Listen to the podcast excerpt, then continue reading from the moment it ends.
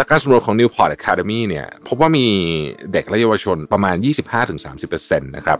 ที่ไม่สามารถปรับตัวเข้ากับโลกแห่งความจริงได้ และดิ้นรนตามหาโลกที่สมบูรณ์แบบ ซึ่งสาเหตุหนึ่งก็มาจากการเสพติดโซเชียลมีเดียยอมรับก่อนว่าไม่มีทางที่ชีวิตจะไม่มีอุปสรรค และไม่มีทางที่เราจะไม่เจอความผิดหวัง การเปรียบเทียบตัวเองกับคนอื่น ไม่ได้มีแต่ด้านไม่ดี เราสามารถเปรียบเทียบเพื่อสร้างแรงจูงใจก็ได้ เพียงแต่เราต้องรู้จักเป้าหมายที่เหมาะกับตัวเราเอง และเป็นไปได้จริง การมองชีวิตคนอื่นเป็นไอดอลเนี่ยเราไม่ควรจะมองแค่ด้านที่เขาประสบความสำเร็จหรือด้านที่ดีนะครับ แต่ต้องมองให้ลึกลงไปถึงว่าเขาต้องแลกอะไรมาด้วยนะครับ ความสุขและความสำเร็จของเราไม่จำเป็นต้องเหมือนคนอื่นเลย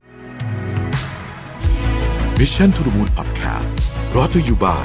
Shutterstock ปฏิวัติวิธีการสร้างสารรค์แคมเปญขับเคลื่อนด้วยพลัง AI แม่นยำ ครบครัน เปลี่ยนไอเดียเป็นความสำเร็จได้วันนี้ที่ Number 24 ตัวแทน Shutterstock ในประเทศไทยแต่เพียงผู้เดียว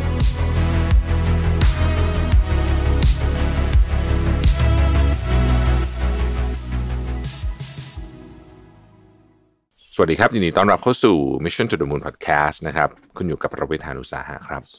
วันนี้จะมาชวนคุยเรื่องของ Happy Ending นะครับว่าเอ๊ะจริง ๆ แล้วมันมีจริง ๆ หรือเปล่านะครับโดยเราเอาเขาโครงมาจากหนังสือชื่อ Happily Ever After Escaping the Myth of Perfect Life นะครับโดย professor Paul Dolan นะฮะแล้วก็เอาจริงๆ เอาข้อมูลมาจากอีกหลายเว็บไซต์นะครับ Digital Wellbeing นะครับ betterhelp.com นะฮะแล้วก็ psychology today นะครับ ในตอนเด็กนะครับ เราคงได้ยินประโยคนี้บ่อยมาก โดยเฉพาะจากนิทานหรือการ์ตูนหรืออะไรก็แล้วแต่นะครับ ประโยคที่ว่า happily ever after หรือว่าแล้วพวกเราพวกเขาจะมีความสุขตลอดไปนะครับ เมื่อเราโตเป็นผู้ใหญ่และได้ใช้ชีวิตจริง ๆ เนี่ยเราก็รู้ว่า happily ever after เนี่ย มันไม่มีอะฮะ ยิ่งเรามีประสบการณ์ชีวิตมากขึ้น เรายิ่งเห็นภาพความไม่แน่นอนของชีวิตนะครับ ความไม่สมบูรณ์แบบของมนุษย์นะครับ แล้วก็ความเรียกว่าขรุขระของเรื่องรอบๆตัวเรา เรื่องนี้สามารถทำให้หลายคนอาจจะรู้สึกแย่กับตัวเองได้นะครับ รู้สึกแย่กับคนอื่น รู้สึกแย่กับชีวิตโดยรวมก็ได้นะฮะบางคนรู้สึกเบื่อไม่พอใจไม่ได้ดั่งใจ แล้วก็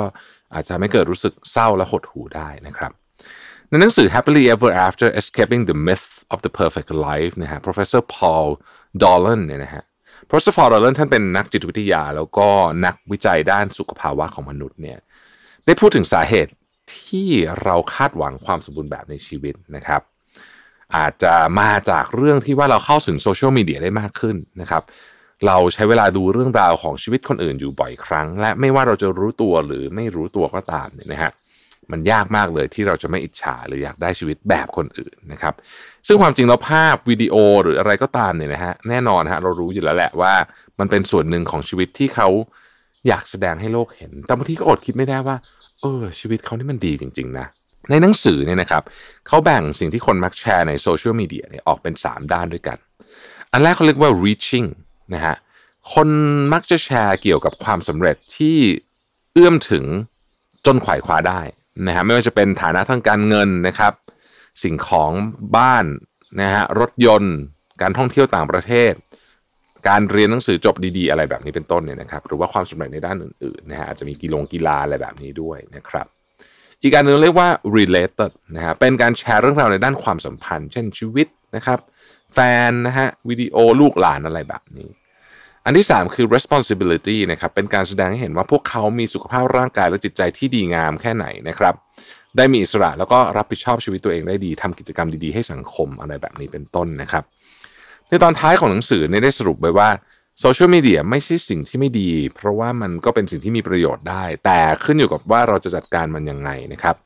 แล้วเราเองก็สามารถวิเคราะห์ภาพที่เห็นในสื่อเหล่านี้ได้อย่างมีสติรู้เท่าทันได้เช่นกันนะครับ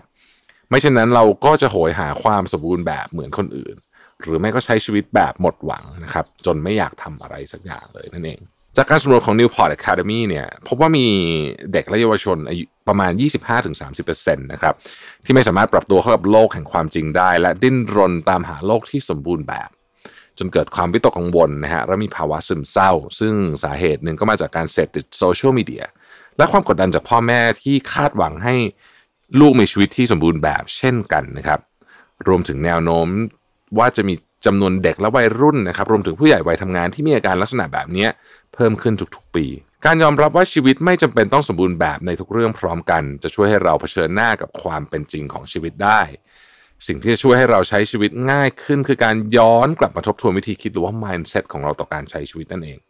เพราะสุดท้ายแล้วตัวเราเองนี่แหละครับเป็นผู้ที่กำหนดความคาดหวังที่มีต่อตัวเรา จากงานวิจัยในปี 2018 เนี่ยได้สำรวจความคิดเห็นของคน 2,000 คนจาก 27 ประเทศ พบว่า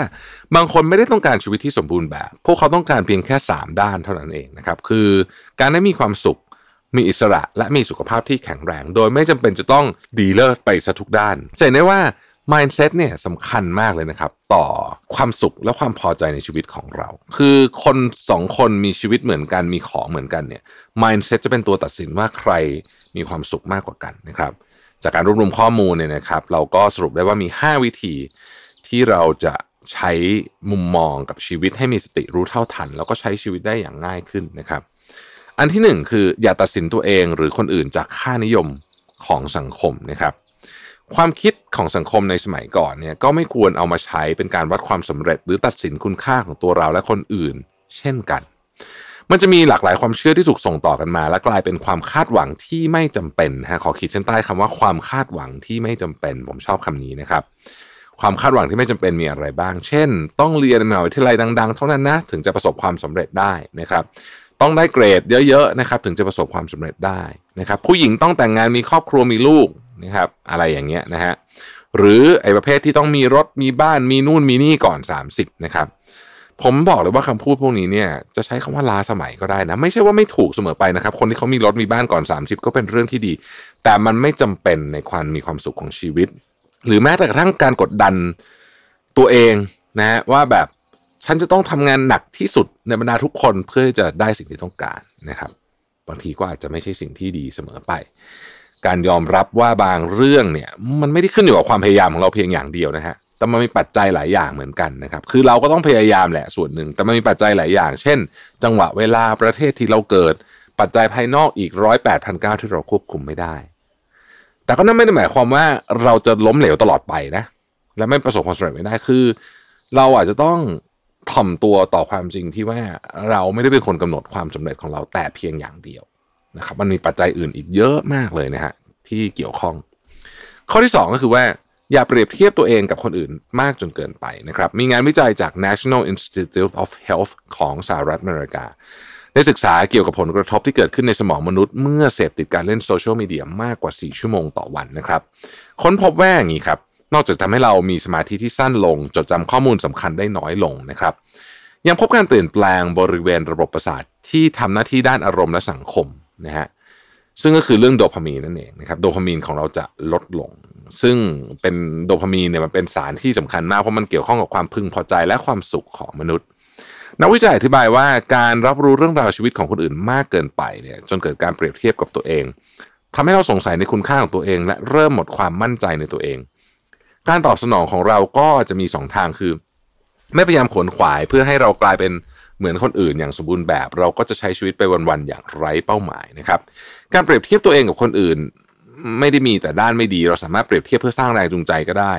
เพียงแต่เราต้องรู้จักเป้าหมายที่เหมาะกับตัวเราเองและเป็นไปได้จริงนะฮะการมองชีวิตคนอื่นเป็นไอดอลเนี่ยเราไม่ควรจะมองแค่ด้านที่เขาประสบความสำเร็จหรือด้านที่ดีนะครับ แต่ต้องมองให้ลึกลงไปถึงว่าเขาต้องแลกอะไรมาด้วยนะครับ อย่าลืมที่จะสำรวจจุดแข็งของเราที่แตกต่างจากคนอื่น และยอมรับในข้อจำกัดของเราที่ไม่เหมือนกับคนอื่นเช่นกันนะครับ เพราะฉะนั้นการรักษาสมดุลระหว่างการใช้ชีวิตอย่างมีเป้าหมายให้พุ่งชนเนี่ยนะกับการพึงพอใจกับสิ่งที่มีอยู่ จึงเป็นวิธีคิดที่สำคัญมากต่อตัวเราเองต่อความสุขของเราเอง ข้อที่3ครับรู้ความแตกต่างระหว่างความมั่งคั่ง และความร่ำรวย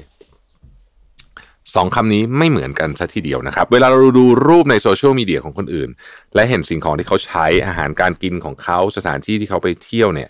หลายครั้งเราก็อดคิดไม่ได้ว่า โอ้ มันต้องมีเงินเยอะขนาดไหนนะ ถึงจะซื้อของได้ขนาดนี้ ต้องมีกระเป๋ารุ่นนี้ต้องมีนาฬิกาแบบนี้นะครับ ยิ่งคิดก็ยังอยากมีเงินเพิ่ม หรืออยากจะยืมเงินเพื่อซื้อของที่อยากได้ แม้แต่กระทั่งไปเป็นหนี้บัตรเครดิต หรือว่าทำงานหนักเพื่อมาซื้อของพวกนี้ เพราะเราเชื่อว่าความสุข จากการครอบครองวัตถุเนี่ยนะครับ มันจะมีเยอะแล้วก็ทันใจ หนังสือเล่มดังแห่งปีเกี่ยวกับเงิน ก็คือ psychology of money เนี่ยนะครับเขาอธิบายว่าการเป็นคนที่ร่ำรวยหรือว่า rich person เนี่ยคือคนที่มีรายได้สูงสูงมาก และมีเงินมากพอที่จะใช้จ่ายตามใจชอบนะครับ แต่คนที่เราเรียกว่า rich person หรือว่าคนที่ร่ำรวยเนี่ยหลายคนก็มีหนี้สินติดตัวเยอะเช่นกันนะครับ และหลายคนเนี่ยต้องบอกว่าถ้าบริหารจัดการไม่ดีเนี่ยเสี่ยงต่อการล้มละลายเลยนะครับเราไม่ต้องดูอะไรไกลเขาเราไปดูต่างประเทศนะครับ เราเคยได้ยินข่าวดาราหลายคนใช่ไหมที่มีรายได้ปีหนึ่งหลายสิบล้านเหรียญจะถึงร้อยล้านเหรียญแต่ว่าไปไปมาล้มละลายเฉยเลยเนี่ยอันนี้เป็นลักษณะตัวอย่างอันหนึ่งนะครับเพราะบริหารจัดการไม่ดี การเป็นคนร่ำรวยอาจจะสร้างความสุขเพียงชั่วคราว ในขณะที่คนที่มีความมั่งคั่งหรือว่า wealth เนี่ยเป็นอีกเรื่องหนึ่งเลยนะครับ คนที่มี wealth เนี่ยคือคนที่มีทรัพย์สิน และจะบอกว่าความสัมพันธ์ที่มั่นคงด้วย ซึ่งแตกต่างจากการเป็นคนร่ำรวยอย่างสิ้นเชิงนะครับ เพราะว่าความมั่งคั่งเนี่ยนะฮะมันไม่ได้มาจากการลงทุนแค่เรื่องตัวเงินนะ มันเป็นการลงทุนและใช้เวลาเพื่อที่จะสามารถดูแลตัวเองในแบบที่เราอยากเป็น ในระยะยาวได้นะครับ เช่น ยกตัวอย่าง wealth นะฮะการทำงานได้ดีจนเป็นคนสำคัญขององค์กร การมีวินัยทางการเงิน และการลงทุนกระจายความเสี่ยง เช่น ลงทุนในหุ้นอสังหาริมทรัพย์กองทุนทองคำและเงินสดและบอลนะครับ การมีสุขภาพที่แข็งแรงเนี่ยก็ถือเป็นเวลอย่างหนึ่งนะฮะผมถามเลยจริงๆว่า ถ้าเราสุขภาพไม่แข็งแรงเนี่ยนะครับ เราจะได้ทำสิ่งที่เราอยากทำไหม ทุกอย่างคงไม่ไม่ได้ถูกไหมเพราะฉะนั้นการรักษาสุขภาพที่แข็งแรงจึงเป็นเรื่องสำคัญ การออกกำลังกายการกินการฝึกสมาธิ อันนี้เป็นการสร้างเวลทั้งสิ้นนะฮะการใช้เวลากับคนที่เราจะพึ่งพากันและกันในยามจำเป็น คุณไม่จำเป็นจะต้องมีเงินเป็นร้อยล้านพันล้าน คุณก็สามารถมีของทุกอย่างที่มั่งคั่งได้ ถ้าเราจัดการเป็นนะครับ ความสุขในอนาคต ถ้าพูดถึงเรื่องความมั่งคั่งเรื่องเชิงการเงินเนี่ยนะฮะมันไม่ได้มาจากการที่คุณ ใช้กระเป๋าแพงๆหรือว่ารถแพงๆคุณจะซื้อก็ได้นะครับ ไม่ได้ติดอะไรเพียงแต่ว่า เราต้องรู้ว่าเราบริหารเงินเป็น ใช้เวลาอย่างคุ้มค่าและมีความมั่นคงในระยะยาวยั่งยืนด้วยนะครับ ข้อที่ 4 คือการทบทวนนิยามของคำว่าประสบความสำเร็จของตัวเองนะครับ บางครั้งที่เราพยายามจะประสบความสำเร็จในทุกด้านอยู่ตลอดเวลาเนี่ยบางทีเนี่ยมันอาจจะเกิดจากการที่เราไม่รู้จักตัวเองดีพอ และเป้าหมายเราอาจจะไม่ชัดเจน รวมถึงเราไม่แน่ใจด้วยว่าเรามี โลกของความเป็นจริงยังไงนั่นในหมายความว่าหลายครั้งเนี่ยมันโอเวอร์เกินไปนะครับ วันนี้อยากลองให้ทุกคนเริ่มต้นช่วงปีใหม่ๆเนี่ยนะฮะว่าเรามาทบทวนตัวเองสักครั้งหนึ่งนะนะฮะลองนึกภาพความสำเร็จเอาเป็นภาพแบบชัดเจนเลยนะฮะเลือกและจัดลำดับว่าอะไรคือสิ่งที่สำคัญที่สุดของเราในตอนนี้ หลังจากฟังคลิปนี้จบแล้วเนี่ยคุณอาจจะพอมองเห็นภาพลางๆ มากขึ้นก็ได้ว่าเฮ้ยจริง ๆ ความสุข